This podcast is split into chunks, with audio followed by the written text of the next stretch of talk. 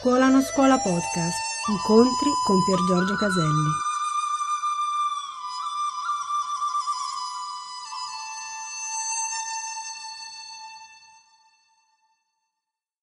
Allora, prima dicevo, facevo notare una cosa che è in sintonia con le parole del Buddha, che ci invita a liberarci dal desiderio. No?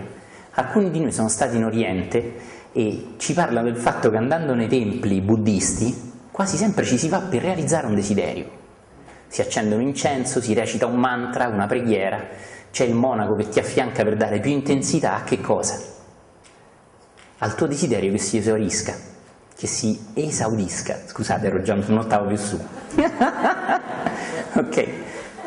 E questo è buono perché? Proprio perché, come ho detto saltando un po' velocemente, il desiderio dovrebbe piano piano esaurirsi e dovrebbe portarti a essere sempre più libero dal tuo desiderio personale, non portarti sempre più a voler realizzare qualcosa, cioè quello che ci stiamo chiedendo.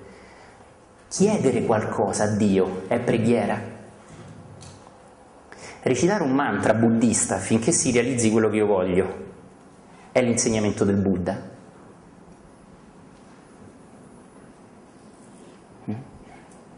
E se fosse che per secoli, come i rosoni, abbiamo visto delle cose solo come disegnini, come parole spirituali, ma non abbiamo colto il senso profondo, e ora fossimo più pronti a farlo. Mm? Vi siete accorti che lo stesso pensiero, parlando in generale del pensiero, che ha scoperto la teoria della relatività, che amo tantissimo, la meccanica quantistica, la matematica, il funzionamento di una telecamera, di un'automobile con la quale magari siete venuti qua, è lo stesso pensiero che ha generato le guerre, le cose brutali dell'umanità. È lo stesso pensiero che ha messo una religione contro un'altra a fare a gara a chi aveva più adepti, a convertire più persone possibili. Lo sapete che ci sono persone, spero non siate presenti, e se siete presenti riflettete, nessuno vi vuole offendere che appartenendo a dei gruppi spirituali devono cercare di portare le persone al gruppo spirituale loro e più persone portano più sono premiati. Lo sapete? Questa è spiritualità o è politica? La spiritualità è sull'individuo, sul risveglio, non su quanti siamo, ma su quale qualità vibra in noi. La quantità, ci avete mai fatto caso, non è mai dei grandi. Gesù forse non aveva dodici, ma certamente non aveva migliaia intorno. Buddha, quante pensate che persone avesse intorno, i suoi discepoli vicini? Quanti pensate che fossero? Perché? Perché i veri insegnamenti elevati, quando li intendiamo, riusciamo a iniziare a vibrare con loro, non sono fatte per le masse, almeno nell'epoca storica che viviamo ancora. Quindi attenzione, quando una religione è spesso più diffusa, non vi offendete, spesso è segno che ha perduto la fiamma mistica. E non vuol dire distruggerla, ma vuol dire ritrovarla. Mm?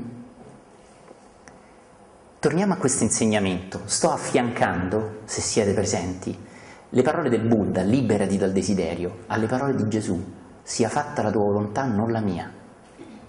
Sto affiancando due triangoli che appaiono opposti, ma che mettendoli insieme danno un insegnamento completo e meravigliosamente potente. Torniamo a quello che dicevamo prima. Io desidero una super macchina, lei de- no. ognuno ha un desiderio particolare, ognuno ha un desiderio particolare e io desidero improvvisamente, desidero l'illuminazione, la trascendenza. Se io desidero una cosa diversa, il meccanismo del desiderio è lo stesso. Perché? Quelli dietro vi vedono? Qualcuno mi ha scritto di stare sul palco, non mi piace tantissimo, però mi dice si vede meglio. Si vede meglio quando sto là sopra, è meglio? Ok. Allora, mentre salgo ci vedo con calma. Perché è lo stesso? Allora, io desidero Dio, io desidero l'illuminazione, io desidero i chakra aperti e tu desideri un conto in banca grande. O altro. Perché tutto questo è sempre e solo per te stesso. Cioè una cosa che ha a che fare con la tua volontà, vedo persone che sbadigliano. Forse vi sto dicendo cose troppo banali per voi. O forse siete voi troppo banali. State intuendo cosa c'è dietro a questo? vedete che se lo comprendete per voi funziona questa cosa, inizia a funzionare. Non avete più bisogno dello sforzo di far andare le cose bene, non so se vi rendete conto di quanto tutto ciò sia potente. Ma non sta a me, a me sta solo offrire le cose. Riproiettala per favore. Allora, qual è la differenza? Perché dico che è la stessa cosa? Perché è un mio desiderio personale. Cioè, dov'è la chiave di svolta? È nel servizio che io offro agli altri. Mm? Quindi se io mi chiudo in un tempio, tanti noi l'abbiamo fatto in altre vite, io sì, se io mi chiudo in un tempio a cercare l'illuminazione, è qualcosa che io cerco per me stesso e che io voglio per me stesso. Se tu cerchi una bella macchina, una bella casa, è la stessa cosa. Certo puoi dire, magari se mi illumino poi farò bene a qualcun altro, ma io ti potrei pure dire, se mi faccio una bella piscina ti invito a nuotare nella mia piscina. Capito? Se ho un sacco di soldi e mi compro lo yacht, puoi venire con me sullo yacht. E qua cade l'asino, non cadete, e l'ego ci si, ci si ingarella. Perché la differenza è enorme, cari amici. Non intendevo te eh, con la sedia, dico con amore. La differenza enorme è nel fatto che io sono schiavo della mia volontà. Allora prendete queste parole che forse ricorderete. Venga il tuo regno, sia fatta la tua volontà, come in cielo, così in terra. Ora attaccherò un piccolo missile sui piani astrali. La gente ama quando parlo di queste cose, ma non li prendete troppo sul serio, non mi date importanza per questo. No? Quando uscivo dal corpo mi sono accorto delle differenze dei piani astrali, diciamo così, perché su alcuni piani gli esseri non mi vedevano. Se io ero presente su quel piano, gli esseri di quel piano non mi vedevano, non si accorgevano di me. Se io andavo su un altro piano, gli esseri mi vedevano e si spaventavano. Se io andavo su un altro piano, gli esseri mi vedevano e uso questa parola che non è proprio giusta, ma la potete accogliere per ciò che è, mi accoglievano, mi sorridevano. Se andavo su un altro piano, gli esseri mi vedevano, mi sorridevano e mi insegnavano. Qual è la differenza? Posso dirla in maniera brutale. Quando tu muori, su quale piano vai? Su quale piano già sei ma non te ne accorgi? Te lo dico io, non ti offendere. Quasi sicuramente sei sui primi due, su uno dei primi due o addirittura non vedo certe cose, o mamma mia chi è questo? Gli altri piani sono i piani elevati, infatti cosa c'è?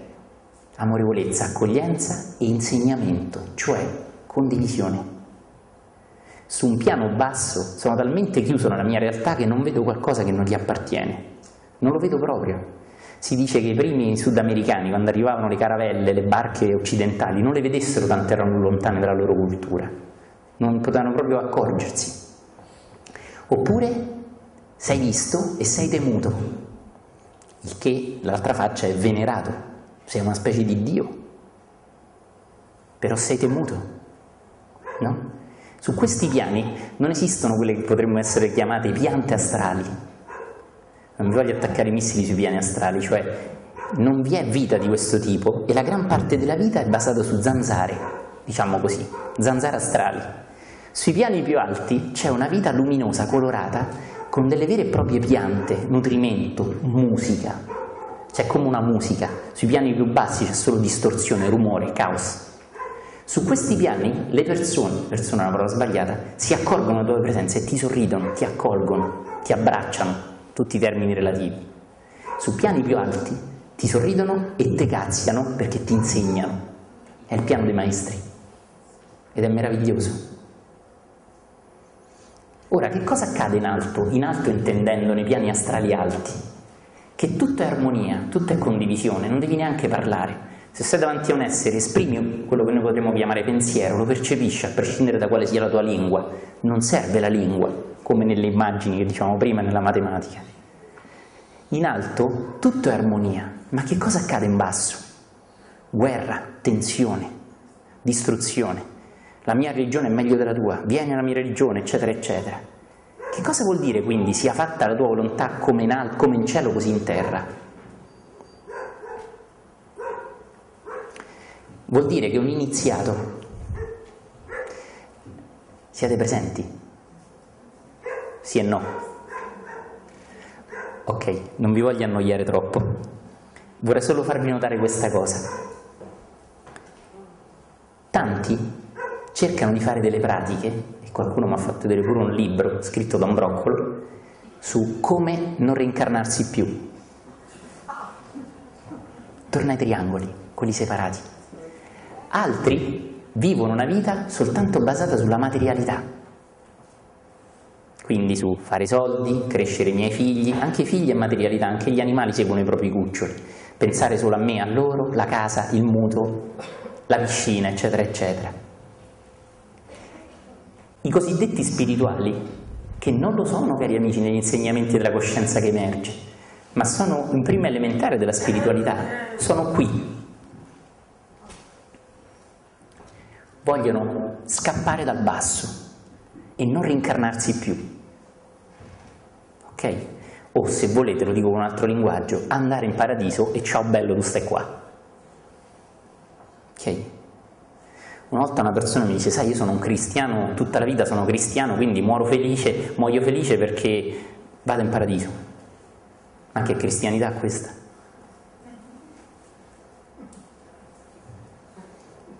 tu rimani qua. Stai pure messo maluccio. Io però vado in paradiso. Questa come si chiama? Qual è il suo nome? Fuga. No? Tantissime persone all'insegna della spirituale vogliono fuggire da qui. Che cosa dice Gesù nel Padre nostro? Una delle preghiere che veramente Gesù ha dato, non il breviario delle preghiere fatte da altri. Ok? Venga il tuo regno, come in cielo così in terra. Questo vuol dire qualcuno è solo qui e la sua energia è nel andare in basso, cioè vivere soltanto per le vacanze, per fare soldi, per avere una bella casa e quasi sempre, non vi offendete perché il mio intento non è offendere nessuno, quasi sempre questi qui avranno una spiritualità di che tipo? Tipo se sei spirituale fai sordi sì, le conoscete. Okay. Attira la ricchezza. Gesù ha detto che può essere ricco quanto vuoi, ha detto uno. Fa piacere, ho detto dove? Ha detto sì, quando dice chiedete vi sarà dato, sì, ma non ha scritto denaro, soldi. Capito? Allora, quasi sempre chi è qui, guardatevi dentro per favore. Chi è in questo ha un tipo di spiritualità che tale non è, in cui cerca di attuare denaro, in cui è tutt'uno col suo lavoro. Io ne conosco diversi, ma non voglio offendere nessuno. Parla sempre di lavoro, lui ha il suo lavoro, parla di spiritualità nelle aziende, sciocchezze del genere, che servono ma solo in, in seconda elementare anziché in prima. Come sarà la spiritualità di chi è di qua invece?